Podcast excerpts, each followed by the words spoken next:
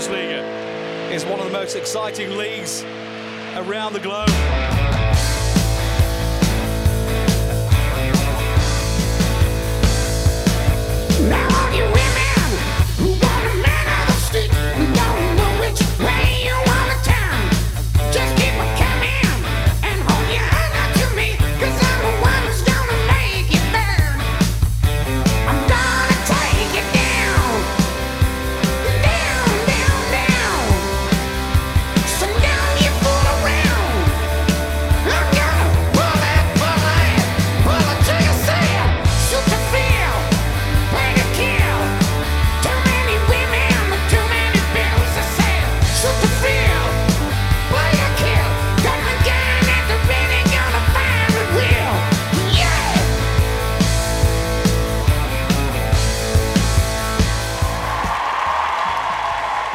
Halo, halo, willkommen al debate de mi Bundesliga, el podcast que hacemos desde la web mibundesliga.com, donde hablamos, donde analizamos, donde además nos reímos de toda la actualidad del fútbol alemán. Esta vez estoy de vuelta, tengo que agradecerle a mis compañeros que rápidamente, rápidamente les voy a dar la bienvenida por cubrirme. Me ha tocado un fin de semana de descanso.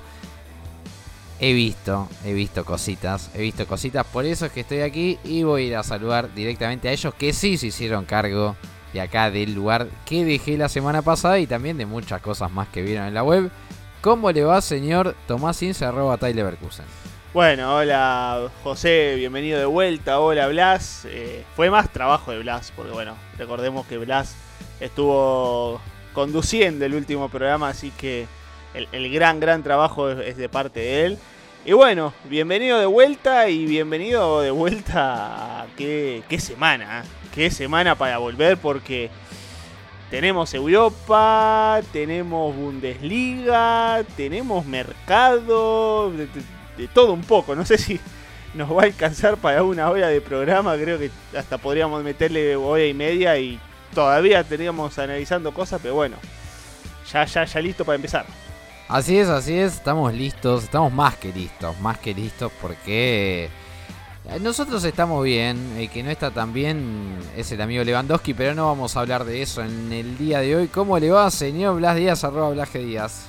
Bien, contento, me quito la presión de tener que cubrir a, arroba Gatbats en, la conducción del programa, pero vamos, espero que, que lo viera y espero que te gustara.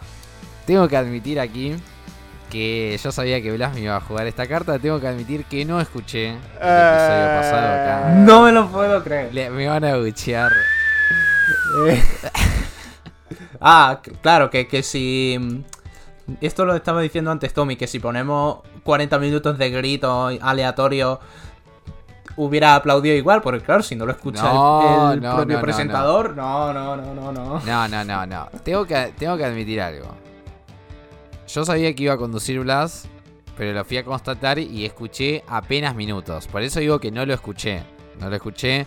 Ah, Yo sé que ustedes me van a insultar, me van a tirar de todo, me van a tirar con de todo, como se dijo alguna vez en la TV Argentina por aquí. Eh, pero no lo pude, no lo pude, no lo pude escuchar. Eh, prometo hacerlo. Prometo hacerlo. prometo hacerlo por más de que ya ha quedado viejo con algunas cositas seguramente. Pero en algún momento, en algún momento de esta semana voy a escucharlo y ya voy a venir al día. ¿eh? Quiero ver a ver si te sale bien el Halo Halo Willkommen. Que no es poca cosa. Ah, bueno, que, no escuchaste el saludo. No, porque escuché en el medio. Escuché lo ah. del medio. Escuché un poquito del medio, fui salteando. Eh, no escuché, no escuché el saludo, pero sí he notado que, conducía el, el Mr. Díaz. Así que. Igual, igual se te perdona que estabas de vacaciones. Sí, sí, sí, sí. Eh, para el que no estaba del otro lado, para el que no me sigue en Twitter en arroba gaspachen, ya saben, mi nombre es José Arauz. Em, estuve, estuve al lado de la naturaleza, estuve ahí con... Ustedes, Blas, le dicen tienda de campaña, ¿no? O le dicen carpa, como le decimos nosotros. Normalmente tienda de campaña, pero la carpa igualmente no sirve. Ok, ok, ok. Bueno, estuve ahí pude ver, pude ver el partido del Dortmund, pude ver algunos minutos de, del Bayern y pude ver algo más, pero finalmente cuando retorné a mi casa y sí vi repeticiones de partidos enteros gracias al proveedor de la Bundesliga, que no le vamos a hacer publicidad aquí. Y hablando justamente de poder ver, eh, estamos contentos, me parece, con lo que vimos en Europa esta semana. Pleno alemán en Europa League. Eh, ganó justamente Unión Berlín al Ajax 3 a 1. A Tommy le tocó le tocó sufrir un poquito más porque tuvo que ir hasta los penales el Leverkusen para vencer al Mónaco. Y después el día martes jugó justamente el Eintracht Frankfurt que cayó, cayó lamentablemente cayó, cayeron las Águilas y después tuvimos un empate a uno en el Red Bull Arena entre RB Leipzig y un Manchester City bastante deslucido. Tengo algo para decir puntualmente de ese partido, pero muchachos, abrimos el debate. Me parece que balance positivo. Más allá que en Champions, bueno, en Champions redondeando el balance es positivo, porque ganó el Dortmund, ganó el Bayern, empató el Leipzig y solamente cayó el Eintracht. Hay balance positivo pleno alemán Europa League y me parece que por esta temporada, por suerte la Bundesliga, el coeficiente UEFA lo está aumentando un poquito. Que eso es una buena noticia para nosotros, me parece.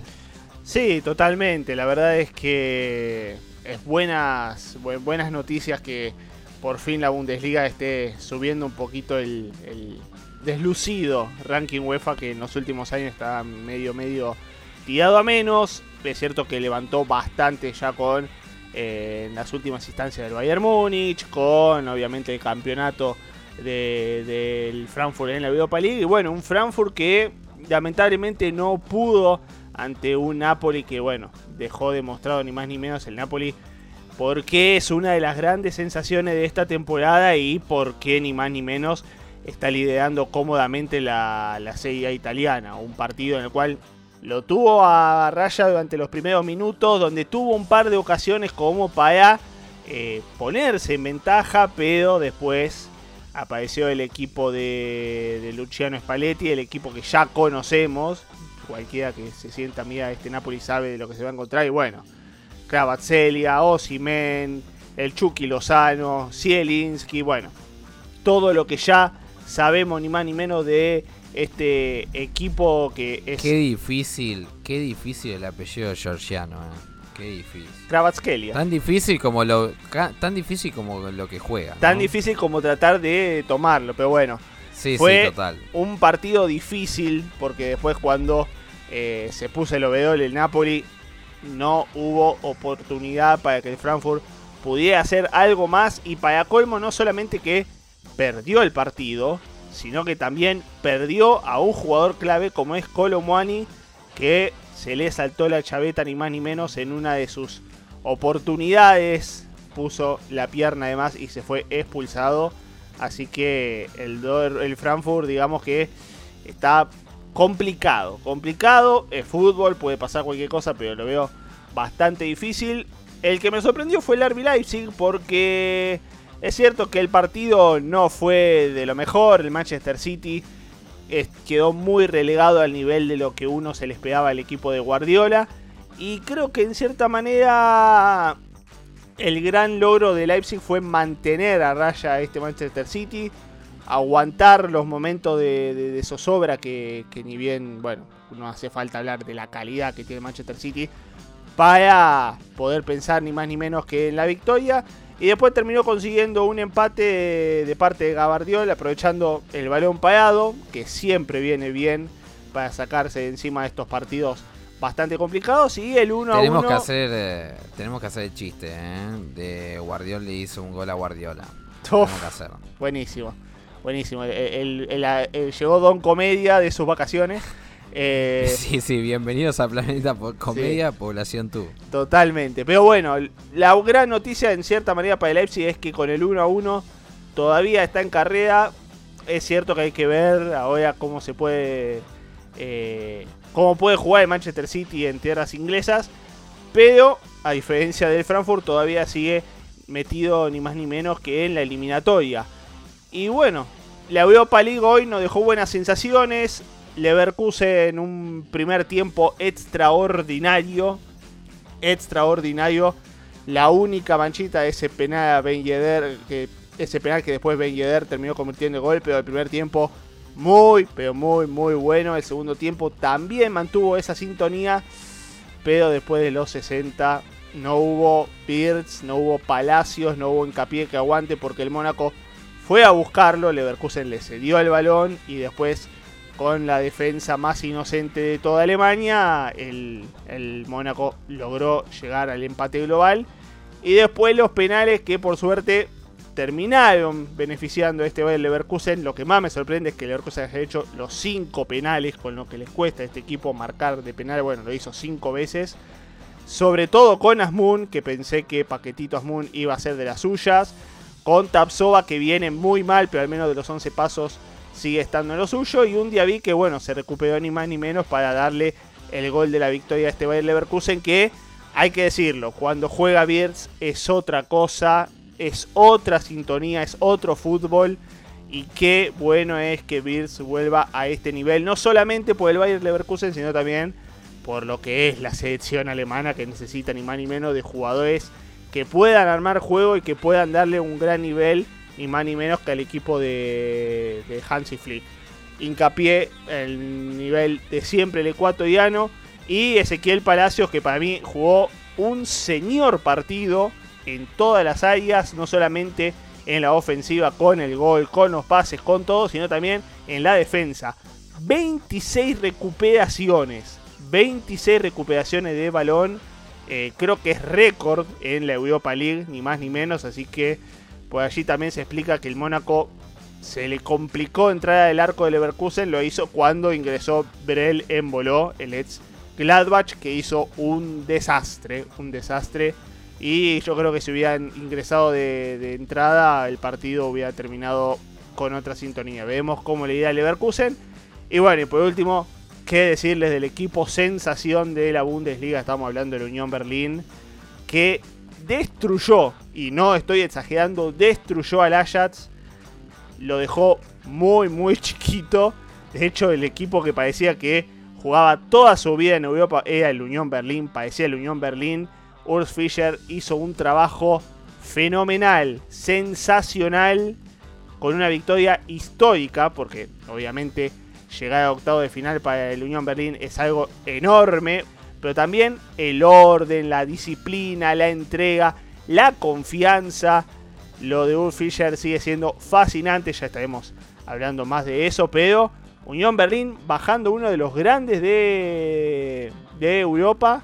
Y bueno, junto con Leverkusen esperan por octavo de final que no se van a poder enfrentar al Freiburg, pero podrán enfrentarse a un Arsenal, a un Betis, un Fenerbahce, un Fedenbados, un Feyenoord, un Real Sociedad o un Unión Sangolá, que bueno, mañana por la mañana lo sabremos, estamos hablando de mañana viernes, seguramente cuando salga el programa ya sabremos cuáles serán los octavos de final, pero bueno, yo creo que al Unión Berlín ya ha venido muy bien el cruce contra el Ajax, porque creo que en este choque de estilos, eh, como que el Ajax siempre suele salir un poco mal parado. Recuerdo que hubo, no sé si fue hace dos años, 2020, no sé si 2019, 2020 o 2021, por esa, por esa época que hubo también una eliminatoria contra el Getafe, que obviamente yo tiro para casa, viviendo en Getafe eh, recuerdo que hubo una, eliminatoria contra el Getafe de Bordalás que también se tiró muy al repliegue y el Ajax no encontró manera. Creo que me, ha recordado en ese sentido la victoria de hoy del Unión a, aquella eliminatoria. Y comparto con Tommy que ha sido una sorpresa el partido del Leipzig, sobre todo teniendo en cuenta que, que en Kunku no salía de titular, porque ya jugó un poco el fin de semana también saliendo desde el banquillo, no se terminó de encontrar bien y probaron eh, a jugar sin él desde el inicio y creo que ha sido un gran, gran, grandísimo partido del, Leipzig. Pero yo aquí lo siento, no puedo decir que el, que el Frankfurt jugara un buen partido. Lo siento con todo mi pesar, pero me parece que Klasner falló en el planteamiento porque si bien es cierto que hay veces donde en Europa le ha venido muy bien jugar con el mediocampo entre Saúl y Kamada, creo que en partidos donde no tiene tan clara la superioridad en el mediocampo, donde no tiene tan claro que, pueda controlar el mediocampo, mm, necesita a Rode. Sí que es cierto que Rode venía tocado por lesión, pero podría haber puesto a Jakic y a Jakic le dejó de, central para intentar contener a, a Osimen y prácticamente Osimen eh, se hizo un partidazo igualmente Y para mí un partido de Eintracht fue un poco ir achicando aguas todo el rato. El primer tiempo sí que hubo unos primeros 15 o 20 minutos donde el Eintracht estuvo muy a la altura, pero se vinieron abajo. Eh, tuvo que parar un penalti. Justo después del 1-0 hubo una jugada exactamente igual, pero exactamente igual que le anularon a en el segundo gol por fuera de juego. Luego eh, en el descanso Glasner no corrigió nada prácticamente. Y sí que es un poco desafortunada, yo creo, la, roja a Colomuani. Que Colomuani era de lo poquito que estaba rindiendo bien en el Frankfurt, pero creo que no, no tenía muy claro dónde estaba el rival. Creo que no fue una entrada con, con mala intención sobre Zambanguisa, pero sí que era un contacto evidente y muy peligroso y tenía que ser roja. Y a partir de ahí, eh, si ya estaban achicando aguas para mantener el 1-0 al descanso, eh, después del segundo gol de Di Lorenzo tocó achicar aguas para que no terminaran de golear.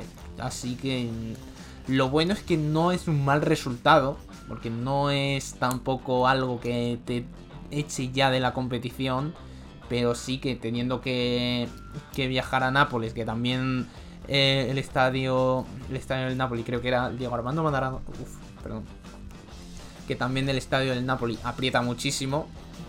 Eh, y con un resultado así, viendo también cómo, cómo ha jugado el conjunto de Spalletti, que yo sinceramente, eh, cuando se dio el cruce cuando se hizo el sorteo pensaba que el Napoli no iba a llegar en tan buena forma como, como venía teniendo en diciembre, pero sí que es cierto que aunque tuvieron un, pequeño tropiezo contra el Inter, no han parado de pisar el acelerador en ningún momento y creo que van un poco de, tapados, pero yo creo que ellos teniendo ya la, la serie prácticamente ganada a esta altura de temporada, pueden centrarse mucho en, la Champions.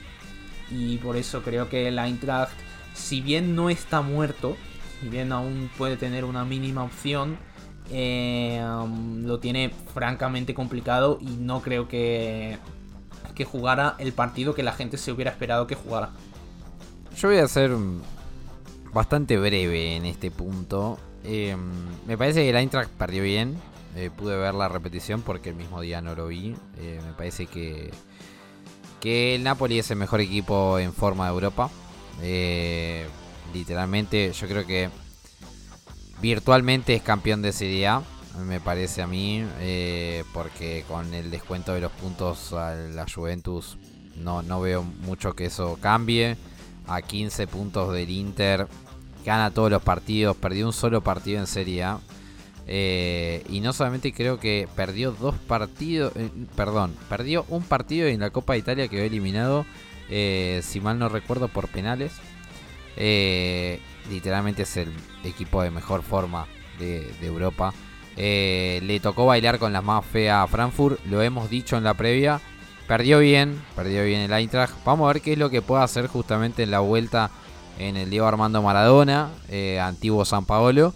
Eh, pero para mí el Eintracht poquito pudo hacer. Es cierto que las esperanzas para la vuelta son inferiores, ¿no? Lo decía Tommy, han expulsado a Colomuani. Que eso es, eh, tremendo, tremendo. Perder a tu mejor arma en este clase de partidos es justamente tremendo. Veremos justamente cómo lo termina supliendo Oliver Glasner, que yo coincido con Blas. Me parece que el equipo en todo momento se vio un poco desbordado. Eh, me parece justamente que, que, le permitió eh, que el esquema justamente de Napoli lo explote mucho. Eh, lo, dijo Spalletti, que lo que buscaba, lo, único que buscaba la Intra fueron las contras se las cerraron bien y lo único que hicieron fue acorralar. Y me parece que, que eso se vio un poquito, ¿no? En el resumen de partido donde Napoli fue para mí muy superior a las Águilas. Veremos qué es lo que pasa en la vuelta. Por otra parte, yo voy a decir solamente esto con respecto al partido de Leipzig. Fue para mí fue un tiempo para cada uno. Un primer tiempo donde el Manchester City fue muy superior. Eh, para mí, para mí fue muy superior desde la posición, desde la intención de juego. Si bien el Leipzig daba esa impresión que si podía ajustar alguna que otra clavija, podía capaz tener alguna que otra contra, podría complicarlo. Y bueno, finalmente eso es lo que sucedió en la segunda mitad. Donde hasta el gol, el Leipzig lo estaba haciendo muy bien. La verdad que Marco Rose me había cerrado bastante la boca. Ahora bien, después Marco Rose no cerró la boca a nadie. Porque lo que sí voy a decir es que me parece que el Leipzig tenía la oportunidad de irse ganando. Tenía la oportunidad de arriesgar un poquito más y me parece que lo iba a ganar porque Manchester City no sabe sufrir estos partidos y saber sufrir en competencias europeas es clave para después ganarlas. Me parece que eso le puede jugar una muy mala pasada porque dejó pasar una oportunidad, fiel al estilo Marco Rose, de local. Veremos justamente qué es lo que pasa en la vuelta. Y después me parece que lo del Leverkusen no, no, se puede seguir jugando con una defensa así. O sea, no solamente en Europa, sino también en Bundesliga. Están sufriendo goles de todos lados. Y además, bueno, el partido de ida, Radeki también, mamita querida, ¿no? Eh, creo que el hecho de pasar es una muestra un poco de carácter para los de Xavi Alonso. Pero me parece que es un entrenador que literalmente le va a sacar mucho jugo a este Leverkusen si en verano hacen las cosas bien. Me parece que si con esta plantilla y con estos defensores que tiene, que son unos, no voy a decir la palabra, eh, puede sacar estos resultados. Literalmente si conserva a Florian Birst y le traen algún que otro refuerzo, sobre todo en defensa y en el medio del campo, eh, me parece que Leverkusen la temporada que viene podría ser finalmente la de, la de Xavi Alonso. Veremos si lo es, veremos si lo es. Pensemos que asumió comenzada ya la temporada, es decir, no pudo, no pudo reformar nada de este equipo. Eh, es lo que le tocó. Y después por otro lado, la Unión Berlín, bueno, nada, para mí ni siquiera es una sorpresa. Eh, si tenemos que decir que Napoli es el equipo de mejor forma de Europa, me parece que la Unión Berlín será el segundo o el tercero porque son colíderes en Bundesliga que ya vamos a estar hablando de eso. También han, han, sacado buen resultado en Pokal porque están en cuartos de final. Han, conquistado justamente el pase octavos de final de Europa League y además vencieron los dos derbis. Es decir, todo lo que tenían que hacer lo hicieron. Eh, ¿Qué más podemos decir? Y además no solamente eso, yo coincido plenamente con Blas. Me parece que para jugar contra el Ajax, lo peor que le podía pasar a este Ajax es justamente encontrarse un equipo con el estilo y la filosofía de juego de Ur Fischer. Porque el jugar a la contra, el juego físico, el juego sucio es donde justamente siempre le ha, costado, le ha costado a este equipo neerlandés durante toda, toda, toda la historia. Pero bueno, a mí yo el que me llevo sí es Mohamed Kudus, un jugador que ya sonó para Dortmund en algún que otro momento. La verdad, un jugador que me encantaría que llegue a la Bundesliga. No sé si a Dortmund, pero me encantaría que llegue a la Bundesliga. Un jugador muy rápido y además que viene en una forma increíble. Hoy con gol ya había marcado el anterior fin de semana. Eh, la verdad que me encantaría, me encantaría que pueda dar el salto de calidad. Lo quiero ver más seguido a, Kudus. Pero eh, finalmente el Unión Berlín pasa, pasa. Y lo más gracioso es que pasa con goles de tres defensores. Ganó 3 a 1 con gol de tres defensores. Es cierto que Enoje hizo el gol de penal, pero después gol de Doeki y gol de Juranovic, que es cierto, me van a salir a matar, está jugando de carrilero, pero siempre es Juranovic fue lateral derecho. Así que la verdad que me parece que poco más que decir. Muchachos, ¿estamos satisfechos o podríamos haber tenido algo mejor antes de cerrar el tema? A ver, no sé qué, mejor que, que la Eintracht hubiera ganado, pero quitando eso, creo el que... Leipzig ganar también. No, pero en Leipzig, eh, viendo el panorama hace tres meses, eh, poco más se podía pedir. Sí, un poco igual que la de Blas. Eh, quizá no haber sufrido tanto con el Bayer Leverkusen, pero no, después creo dentro, creo dentro de todo es una, son muy buenos números del, fútbol alemán. Recién estaba viendo un poco el tema de la, de la tabla de, de ni más ni menos lo que se trata de este coeficiente UEFA y la verdad es que Alemania está muy bien ubicada, muy bien ubicada, es uno de los pocos equipos que todavía tiene 7 en competencia, recordemos que lamentablemente Alemania perdió a uno de sus representantes que era el Köln en la Conference League, pero de todas maneras sigue manteniendo 7 representantes y de no sea así con el Frankfurt, 6 de 7 no está mal. No, no, no, no, no está mal, no está mal. Yo creo que podríamos haber tenido un triunfo de Leipzig. Me quedan las ganas de haberlo visto, pero realmente que es porque estoy exigente. Literalmente les tengo que decir que estoy exigente. Muchachos, pasamos de página. Y el tema siguiente es que Borussia Dortmund es el verdadero saqueador de la Bundesliga. No deja ni a un equipo su máxima figura que Sebastián Kell duerme a todo el mundo. ¿Por qué lo decimos? Porque a falta de firma, ya está todo cerrado con Rami Benzebaini, lateral sur de Borussia Mönchengladbach. A falta de firma, pero hay acuerdo totalmente verbal, y ya lo confirmó hasta incluso Fabricio Romano, Daichi Kamada, mediocentro, mediocentro ofensivo del Eintracht Frankfurt, jugador clave en la Europa League pasada, va a ser nuevo refuerzo de Borussia Dortmund. En el invierno han traído a Julian Rierson, lateral derecho de Unión Berlín. En el verano, o sea, para como para poner un poco no el contexto, ¿no? En el verano se han traído a Nico Schlotterbeck de Freiburg, se han traído a, Niklas Jule de el Bayern, se han traído a Sally Oschan del Colonia. Y así podríamos seguir, porque si hoy uno ve, literalmente, si uno ve la formación titular, la vamos a repasar. Gregor Kobel de Stuttgart, Marius Wolf, que en su momento vino de Intra Frankfurt, después tuvo algunos préstamos, pero vino también de la Bundesliga. Niklas Jule, Nico Schlotterberg ya lo mencionamos, Julian Rierson ya lo mencionamos, Julian Brandt del Bayer Leverkusen, a Ochan ya lo mencionamos, a Henry Chan solamente que vino de otro lugar, Marco Royce, si bien nació en Dortmund, vino de Borussia Mönchengladbach. Y después bueno está Adeyemi. Y en otro caso está Daniel Malen. Si usted ve el banco de suplentes, Alexander Meyer también viene del fútbol alemán. Si usted ve justamente el caso de Mahmoud Ahoud, es otro que en su momento se lo trajo de Gladbach. literalmente, muchachos, ni que hablar de los que han salido mal, que aquí faltan. Pero literalmente, muchachos, yo, ustedes saben para dónde va mi corazón, pero hay que admitirlo. El Dortmund es el verdadero saqueador de la Bundesliga. ¿eh? Muchos hablaron del Bayern, pero el Dortmund tomó todo lo que el Bayern hizo en su momento en el pasado para volver a imprimirlo. No sé si van a coincidir conmigo, sé que me van a tirar piedras del otro lado, pero hay que pero la verdad es la verdad.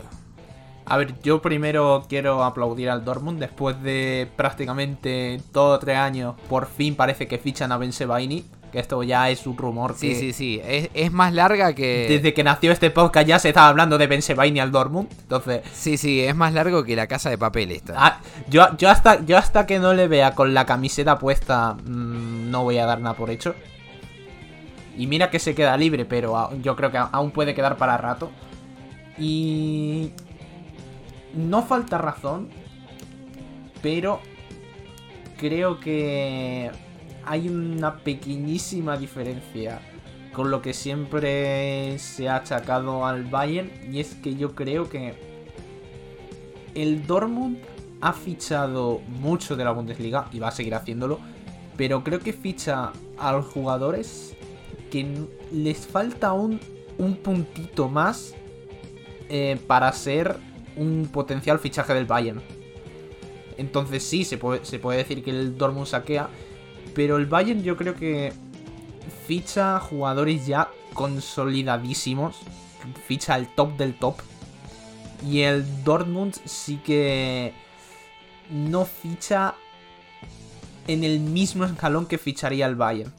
Sí, también es cierto que creo que en, algunas cosas la billetera del Bayern permite salir un poco a fuera de a otras latitudes. De hecho, es chistoso lo que voy a decir, pero creo que ni Bayern ni Dortmund son los que saquean la Bundesliga, sino que los verdaderos saqueadores son los de la Premier League. Sin lugar a dudas, la Premier League es el gran saqueador de Bundesliga, de jugadores de la Bundesliga, porque en los últimos años pueden ver cualquiera de las grandes incorporaciones que se han hecho. Haaland, Havertz, podemos seguir con tantos otros, pero a lo que yo voy en particular también es el hecho de, bueno, como, como ahí decía José, el tema de Bayer o el tema de Dortmund. Bueno, Dortmund hasta la última, hasta el último mercado de pases gastó casi 400 millones de euros en contrataciones de jugadores eh, dentro de la Bundesliga. estamos hablando de ni más ni menos jugadores como ahí decía Blas, no, no estamos hablando de jugadores que pueden dar quizá una puntilla, que pueden dar el diferencial en el Bayern Múnich, que creo que el Bayern busca más contrataciones por fuera de la Bundesliga. No es que no las hace, pero en este último tiempo fue como que vio hacia ver jugadores por, por, por, eh, por otras latitudes. Como por ejemplo lo que hemos visto de Joao Cancelo, que Joao Cancelo fue una contratación salida absolutamente de la nada y que ahí fue un gran trabajo de la directiva del Bayern Múnich. De todas maneras, cuando sale esta crítica de los hinchas del Borussia Dortmund en particular, de que el Bayern Múnich se roba a las figuras de eh, sus rivales, cosa que ha pasado, no es que no tiene un fundamento que no ha salido de la nada. Me parece bien que el Bayern, que me parece bien que el Dortmund haga esto, porque por fin estamos viendo que el Dortmund se está moviendo en el mercado. Antes tenía algunas que otras contrataciones, las cuales no eran malas, pero le faltaba ese puntito extra. Y si bien hay contrataciones, como por ejemplo vemos ahora la de Camada, la de Benzebaini, que uno diría, bueno, no sé si estaba para el Bayern, pero el Bayern también es como que reniega de ciertas contrataciones para apuestas. El Bayern va musco, va a veces muy sobre lo seguro. Y en esos de ir sobre lo seguro, a veces se pierde un par de apuestas. Porque viéndolo el nivel de Erling Haaland, tranquilamente podría haber jugado en el Bayern Múnich. Pero es cierto que viniendo de la liga austríaca, que si bien los números lo, lo apoyaban, tenía una cierta duda que ahí el Dortmund decidió ir al todo por el todo y terminó teniendo ni más ni menos que un jugador extraordinario y después con una venta fenomenal.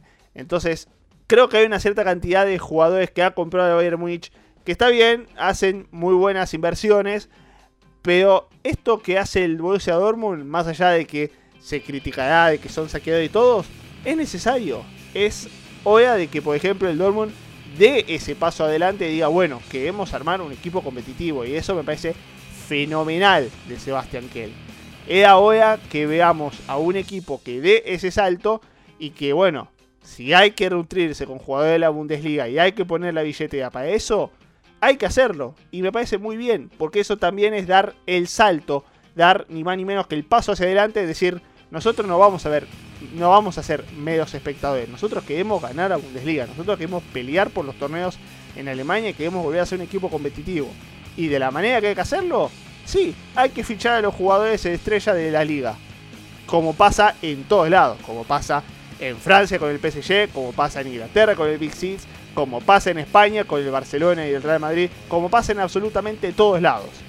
Entonces, yo, más allá de que sí, el Borussia Dortmund termina siendo el saqueador de la Bundesliga, creo que me parece muy bien que la directiva por fin, después de tantos años, esté dando el paso hacia adelante para decir, sí, nosotros también podemos hacer este tipo de compras y podemos ser competitivos. Sí, yo creo que igualmente... No sé si coincido con la opinión de Blas. Me parece que mm, el Dortmund se está moviendo rápido porque lo de Camada, cerrarlo en febrero, eso es literalmente un buen movimiento. Es cierto, Bayern no lo fue a buscar, es cierto. Pero me parece que no son no son jugadores que no podrían jugar en Bayern. Em, lo digo porque tampoco es que andan sobrado el Bayern, ¿no? Sobre todo en la cuestión defensiva. Eh, porque si nosotros nos ponemos a pensar con Leimer, ¿qué pergamino más tiene que quizás un Camada que tiene la Europa League bajo el brazo? Es cierto, Leimer para mí es uno de los mejores mediocampistas de la Bundesliga. Pero me parece que si hablamos de experiencia, del ganar, del mía san mía, bueno, no sé qué tan mía san mía es Conrad Leimer, que lo único que ha levantado es una Pocal. Y nada más. Entonces, no sé si no son jugadores. Me parece que el Bayern hoy por hoy todavía sigue buscando ese centro delantero. Ahí va a estar puesto, me parece que todo el dinero este próximo mercado de fichajes. Pero me parece que son jugadores que tranquilamente podrían jugar en el Bayern. Porque si lo ha hecho Sebastián Rudi en algún momento, lo puede hacer un Daichi Kamada si literalmente hemos visto a cada uno literalmente llegar a, a, Bayern y que después la cosa no funcione. Creo que mismo está el caso Savitzer, que me parece que tenía todo para ganarlo, pero claro, el Bayern tiene una base tan asentada con Kimmich y con Goreska que nunca pudo tener en su lugar y finalmente tuvo que salir por la puerta de atrás. Entonces, no sé si no son fichajes que, le faltaría para jugar el Bayern. Me parece que hoy el Bayern no los necesita, es cierto. Pero lo que no resta importancia es que el Dortmund lo decía Tommy. Me parece que está arrancando desde ya a que si esta temporada no consigue un título, la próxima lo debe conseguir. No estamos hablando de Bundesliga, al menos una Pokal, pero el Dortmund tiene que competir. Hoy por hoy lo está haciendo. Yo creo que le falta algún que otro jugador, sobre todo ahora con la lesión de y que va a estar tres semanas afuera. Me parece que le faltaría capaz un jugador ahí de carácter, pero vamos a ver porque está recuperando a Marco Royce. Entonces, me parece que, que él sabe que falta ese poco. Falta ya poco para mejorar un poco esa base de Zule, Nico Schlotter, Beden Rechan, de Oschan, de, bueno, de Adeyemi, de Jaler, que la temporada que viene se supone que ya va a estar bien, como una pretemporada al hombro. No sé si va tanto por ahí, pero lo que sí no hay ningún tipo de duda es que toda la vida nos pasamos diciendo que el Bayern le sacaba los mejores jugadores al resto de la Bundesliga y ahora quien lo está haciendo es el Dortmund. De eso me parece que no tenemos dudas. No, no, igual déjame decirte otras par de cosas. El Bayern yo creo que también se ha tirado a menos en tema de contrataciones. Eh, no solamente porque ha visto entre otros mercados, sino que porque también a veces compra tanto en demasía que terminan los jugadores ahí sentados. No hay, no hay que ir más lejos para ir el gran ejemplo, Savitzer. Totalmente. Después, uno de los grandes temas, el arco. Lo que ha sido la, esta pelea por el arco. Han contratado a Jan Sommer, que después va a tener que hacerse cargo de la, de la, de la competencia. Pero de la misma manera, también han estado revisando el arco, los arcos de la Bundesliga bastante tiempo. Aunque sin tanto cambio, porque se ha quedado ahí Manuel Neuer, lo ha monopolizado y es difícil sacarlo. Recordemos que no hace mucho tiempo también se lo veía a Stefan Ortega con la posibilidad de que Stefan Ortega podía pegar el salto porque la cualidad la tiene, no por nada se lo llevó el Manchester City. Totalmente. Pero bueno, también hay que decirlo que el Manchester City, con la cantidad de partidos que se juega en la Premier League, obviamente iba a tener aún más minutos de lo que iba a tener el Bayern Munich, que el Bayern Munich sabe que puede llevarse a jugadores de, de la Bundesliga, pero hay que ver el minuto que tiene, como por ejemplo Alexander Newell, que ahora está atajando en el Mónaco, que hoy lo vimos ante el Bayern Leverkusen, pero no tiene ganas de volver al Bayern porque sabe que con Manuel Neuer es difícil que salga de ahí.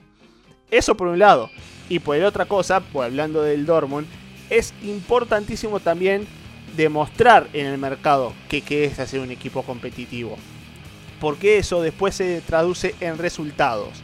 Y cuando armas un equipo y eso se traduce en resultados, los jugadores no solamente que ven bien a tu equipo, sino que también quieren venir para acá.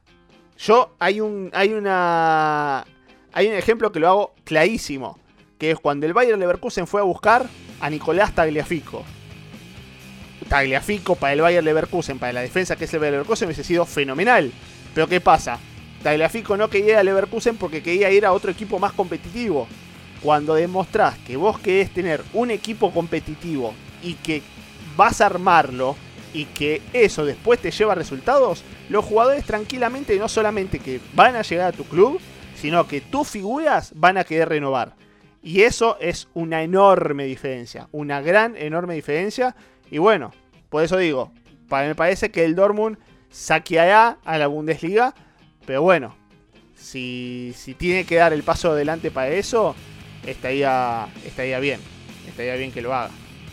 Yo lo siento, José, pero si miras los rumores de jugadores que podría fichar el Bayern y los rumores de jugadores que podría fichar el Dortmund, yo creo que hay un salto. Porque sí, puedes decirme, eh, Kamada podría jugar en el Bayern, pero ¿quién está sonando a lo mejor para el Bayern? Suena con Owani, que yo creo que hay un salto importante entre un Kamada que sí, vale, que puede ser un jugador importante, pero no está a la altura de lo que es ahora Colomuani. Vamos a ver. Y así con todos. Porque ¿quién sonó para el Dortmund? Sonó, si acaso, Klosterman. pero el Savitzer del Leipzig que brillaba en ese momento no fue al Dortmund, fue al Bayern. Que sí, que luego salió mal, pero en ese, en ese momento el, el que era el mejor por diferencia del Leipzig era Savitzer. Igual, perdón, Blas, por, por intrometerme, pero creo que también un poco eh, ingresa por allí el tema de que el Dortmund también hizo su contratación en el verano trayendo a Haller. Me parece que hay, o sea, obviamente hay que agarrar piezas y piezas, porque no, el armado del equipo es muy diferente. Comparto lo que vos decís de que obviamente el Bayern apunta de alto, entonces por eso es lo que, lo que venía diciendo antes. El tema de la competencia es que el Bayern termina apuntando alto y el Dortmund termina buscando en la Bundesliga porque a la hora de armar el equipo necesitas jugadores competitivos y en cuanto tengas ese, esa competencia y se traduzca en resultados, después vas a poder apuntar mucho más. Y sobre todo si lo económico ayuda. Yo en esta le voy a dar la razón a Blas. Pero me parece que es por una cuestión monetaria. Y además, en el caso del Savitzer, el Dortmund nunca fue a buscar a Savitzer. Nunca. Durmió la siesta. Ahí. Nunca lo fue a buscar. ¿Por qué? Porque apostó a otros jugadores también, ¿no? Es decir, iba a sentar a Bellingham para poner a Savitzer. No, no iba a ocurrir eso. Ahora bien, es cierto lo que dice Blas. Es cierto lo que dice Blas. El Bayern apunta más a figuras. Pero también vamos a ver si las puede traer. Porque hoy por hoy el Bayern no puede competir contra un Manchester City, contra un Liverpool, contra un United. A ese nivel. A ver, yo creo que contra un Liverpool sí. Para mí. Ta- para- Tal y como están ahora, cualquiera le compita al Liverpool. Sí, sí, en eso sí, pero en el esquema monetario, digo yo. Contra el Y PSG. tampoco- o- Y tampoco te diría que, que monetariamente a un Liverpool no le puedan competir, tal y como están ahora. No, el, el tema es que, por ejemplo, si vas a buscar, pongámosle que estaba, va a buscar a un Colomwani, si el Frankfurt decide poner a Colomwani en 100 millones, yo no sé si el Bayern se va a atrever a comprar 100 Exactamente. millones. De la misma manera que la Premier League va a decir, bueno, 100 millones de otro jugador más por Claro. 100 millones, toma, acá tenés. Esa es la diferencia también. Claro, hoy el Liverpool no está en su mejor momento, pero no tengo dudas que si le piden 100 millones por un jugador los va a poner, que es lo que va a hacer con Bellingham. O, o se piensan que van a fichar a Bellingham por menos de 100 millones de euros. Porque si piensan eso, eh, muchas gracias Klopp por ver los compilados de Bellingham, porque no va a ocurrir. Eh, por eso digo justamente que a ese nivel estamos hablando. Hoy la Premier League se está discutiendo a ver quién ficha a Jude Bellingham, que hoy por hoy va a ser el jugador más caro que se venda. Y, está, y están hablando de unos 150 millones de euros. ¿El Bayern tiene para comprar a Jude Bellingham por 150 millones de euros? Yo creo que no. Por eso Los justamente... tiene, pero no quiere arriesgarse a venderlo tampoco. Porque yo no sé si los tiene, ¿eh? Pero tampoco, o sea, pero sabe que si lo compra se pone un problema enorme en lo económico. Que eso fue, por ejemplo, lo que le pasó al Barcelona. No, y además no solamente eso, sino que rompería totalmente el vestuario ese donde está lleno de egos. Entonces, no sé si el Bayern está hoy compitiendo. Es cierto que está un escalón por encima del Dortmund, coincido con Blas. En esa, toda la derecha. Pero acá, cuando se es tan fina la diferencia, y me parece que no hay una diferencia tan abismal hoy, porque hoy Sebastián Kell está compensando esa falta de dinero con mucho trabajo y con estar muy rápido en ver a esos jugadores que quedan libres, en esas oportunidades que te pueden rendir. Me parece que esa diferencia se puede limar. Y hablando justamente de limar diferencias, saltamos a la, al siguiente tema y podemos seguir hablando igual de lo que estamos hablando. Pero hoy tenemos triple empate en la Bundesliga, en la punta, entre Dortmund, entre Bayern, entre Unión Berlín. Y me parece que demuestra un poco, ¿no? Cómo se puede limar esa gran diferencia económica con trabajo. Totalmente, totalmente. Antes que nada, saludo a Borussia Dortmund Honduras con el gran video de, de, De Cars. de Sí. la Bundesliga y Cars. Bundesliga y Cars. Fenomenal, A mí- es fenomenal. A mí solo me falta sí, poner sí. la versión en castellano con Lobato. No, pero la verdad hay que decirlo, es, es tal cual pinta como está la Bundesliga. Porque tenemos a un Bayern que es el gran dominador de la Bundesliga, como no hace falta de repetirlo, 10 años. Y a un Bayern que, y a un Borussia Dortmund que, como, como estamos diciendo, ha trabajado ni más ni menos para llegar a este estatus de competencia. Y a la vez tenemos a la gran revelación que es el Unión Berlín, que si el Dortmund ha trabajado, bueno, el Unión Berlín es todo trabajo, es absolutamente todo trabajo, eh, lucha y pulmón, porque eh, si hay algo que no, no caracteriza ni más ni menos a la Unión Berlín es justamente el tema monetario. Y así todo se han armado un equipo fenomenal, un proyecto muy serio y obviamente eso se está traduciendo en los resultados. Creo que parte de esta discusión un poco también lleva a eso. Eh, ¿qué, qué, qué es lo que termina rindiendo más y qué es lo que termina generando más rédito al final del día? Un equipo plagado de figuras, millonario, con todo lo que tiene.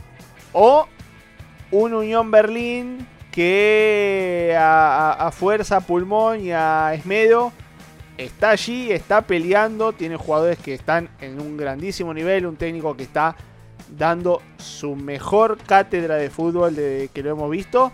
Y bueno, eso es un poco también parte de la discusión de lo, de lo que se ve hoy en la Bundesliga. Tenemos a los dos equipos más grandes de, Alemania y un Unión Berlín que no se tira menos. Yo creo que la cosa va a estar muy peleada hasta el final. Me parece que es una, es una Bundesliga fuera de lo común. Eh, también va a depender de qué es la vida de Bayern y de qué es la vida de Dortmund en Champions League. También va a depender de qué es la vida de Unión Berlín en la Europa League. Me parece que ahí hay un gran desgaste. Se viene un gran desgaste en la Bundesliga. Y hablando justamente de grandes desgastes, justamente para dos de los tres punteros, este fin de semana se encuentran justamente Bayern y Unión Berlín. Mientras que justamente Dortmund va a visitar Hoffenheim en la previa me parece que eso es algo bueno que le puede pasar al Dortmund porque no ir con tanta presión. Pero sí con la presión de que van a jugar los dos punteros y que ganando puede irse a dormir el sábado puntero a la espera de lo que puede llegar a pasar. El tema, ¿saben cuál es? Que en la siguiente fecha, en la jornada 23, el Dortmund va a recibir a Leipzig. Y como si ello fuera un poquito, un poquito nomás, el Dortmund en la jornada 24 juega el Revier Derby con el Schalke 04 de visitante. Que es cierto, el Schalke va último, pero hay que tenerlo en cuenta. Bueno, el, el Schalke le empató a la Unión. Exactamente, viene justamente a empatarle a la Unión. Y me parece justamente que en la jornada 26, el primero de abril, se va a definir. Para mí se va a definir todo ahí. Porque el primero de abril va a jugar el Bayern contra el Dortmund y el Dortmund tiene que visitar el Allianz Arena. Yo no les voy a decir pronósticos de quién sale campeón porque ya lo hicimos al comienzo de la temporada. Pero lo que me parece que sí vamos a estar de acuerdo es que... Va, no sé, no sé, los escucho. Pero me parece que sí vamos a tener una Bundesliga apretada hasta el final. Por lo menos hasta la jornada 30. Quizás sí, aunque no, no, no lo tengo muy claro. Es que creo que en la primera vuelta se notó mucho el momento en el que a la Unión le pesaba la triple competencia. Y ahí fue donde el Bayern en el principio eh, sacó ese pequeño colchón de puntos que ahora se ha quedado a nada. Si, si se va un poco a casa el Unión Berlín antes de tiempo, mmm, creo que ahí se podrían centrar 100% en, en la liga. Pero si empiezan a alargar, también se suma la Pocal. Creo que si miramos el precedente, que obviamente a mí me gustaría que el, que el Unión estuviera eh, peleando las tres competiciones, pero viendo el precedente lo veo muy difícil. Eh, si se mantiene vivo en Europa, yo creo que va a terminar cojeando de alguna pata y seguramente sea la liga. Ahora bien, eh, yo tampoco descartaría que llegue a la jornada 30 eh, o a la jornada 28 o así con alguno de los tres que hay por detrás. Que yo creo que si el Leipzig le gana al Dortmund, eh, el Leipzig también se mete en la pomada. El Freiburg, eh, que hasta ahora no estaba haciendo mucho ruido desde que volvió a la competición el, en 2023, pero eh, también está ahí metido. Si el Eintracht se va rápido a casa en Champions, que es lo que tiene pinta por desgracia, también se puede meter ahí. Están los seis primeros están muy compactados. Entonces, sí, hay un triple empate, pero cuidado, no vaya a ser que a final de temporada uno de los tres que están primeros acabe quinto. Ah, bueno, entonces casi que Blas podría decir que y si, Fri y si Freiburg o Leipzig sale campeón ya a ese nivel. o el Eintracht. O el Eintracht. Todo puede pasar, todo puede yo, pasar. Yo, yo, yo veo a. Yo, yo creo que el orden en el que están ahora mismo los seis primeros no va a ser el que tengamos en, en mayo ni, ni, de- ni en broma. Me sorprendería muchísimo. Sí, yo tendría que decir en sí porque tendría que decir en sí que después de, de Unión Berlín el Bayern tiene con qué como para ganarse un buen colchón de puntos, porque tiene que visitar Stuttgart, porque tiene que enfrentar a, al Augsburg. Ojo, ojo en el Stuttgart que viene a ganar, eh. 3-0 al Colonia, Sí, eh. sí. Ojo. Sí, pero grande, yo- grande Bruno el Yo lo que voy es que tiene rivales en los cuales podría estar más tranquilo. Tiene a Sí. tiene al Augsburg, tiene al Bayer Leverkusen. Hay que decirlo, el Bayer Leverkusen a esta altura con el Bayern Bueno, le puede hacer mucho hasta enfrentar al Borussia Dortmund. Tiene una buena cantidad de partidos como para hacerse un colchón bastante interesante. Sacar distancia. Ahora, un saludo al Augsburg que lo mencionamos aquí como, como si nada, pero se están salvando otra vez. Dato, aportar. Na- nadie sabe cómo, pero otra vez lo están haciendo. Sí. Sí, porque el Leverkusen le regala los puntos en los enfrentamientos, por eso va, a terminar salvándose. Pero no, eh, en cierta manera coincido un poco con lo que, que dice Blas. Me parece que eh, hay que ver cómo, cómo se dan esos, esos enfrentamientos en los cuales puede haber un tropiezo y hay que ver cuál llega mejor parado. Porque creo que el Bayern Múnich, si llegara a tropezar en estos partidos, eh, allí es donde se verá donde, donde el Dortmund, donde el Unión Berlín, quizá el Freiburg, si vuelve a su nivel, pueda conseguir ni más ni menos ese saltito para poder ni, más ni menos llegar bien arriba. Vemos, vemos. Lo bueno es que estamos a jornada 22 y la Bundesliga está apretada. Esa es una gran pero gran noticia. Igualmente lo que hay que decir con respecto a, a lo de los tropezones del Bayern es que... Bueno, viene de perder contra un Gladbach que me parece que es el peor Gladbach de las últimas temporadas. Empató contra el Köln. Empató contra el Eintracht Frankfurt de local. Son dos partidos que generalmente ganaba. No sé yo si, si, O sea, es cierto que los próximos rivales son bastante más fáciles. También en un partido que el Bayern le costó muchísimo para mí ganó injustamente como contra como con, contra Wolfsburg. Me parece que hay mucho hilado fino, pero bueno, vamos a ver si finalmente sacan la chapa de campeón este fin de semana. Y hay que hacer el piscinazo, muchachos, porque el Bayern va a recibir a Unión Berlín en el turno más álgido de la Bundesliga este próximo sábado. ¿Y cómo lo ven? Bayern Unión. Piscinazo, señores. Yo creo que en el Allianz. Y viendo que no han sancionado a Nagelsmann, porque después de la que lió en el fin de semana, creo que le podría haber caído una sanción deportiva, pero se ha librado. Em, creo que el Bayern va a terminar ganando. Yo diría lo mismo, pero si el Colonia pudo empatarle al Bayern, si el Frankfurt pudo empatarle al Bayern, es que el Bayern después terminó goleando en su casa, no es que ha sido algo difícil de, de llevarse encima para el Bayern Múnich, pero creo que si en casa ha tenido ciertos tropiezos, yo no sé si estaré tan seguro de que el Bayern la va a pasar por arriba.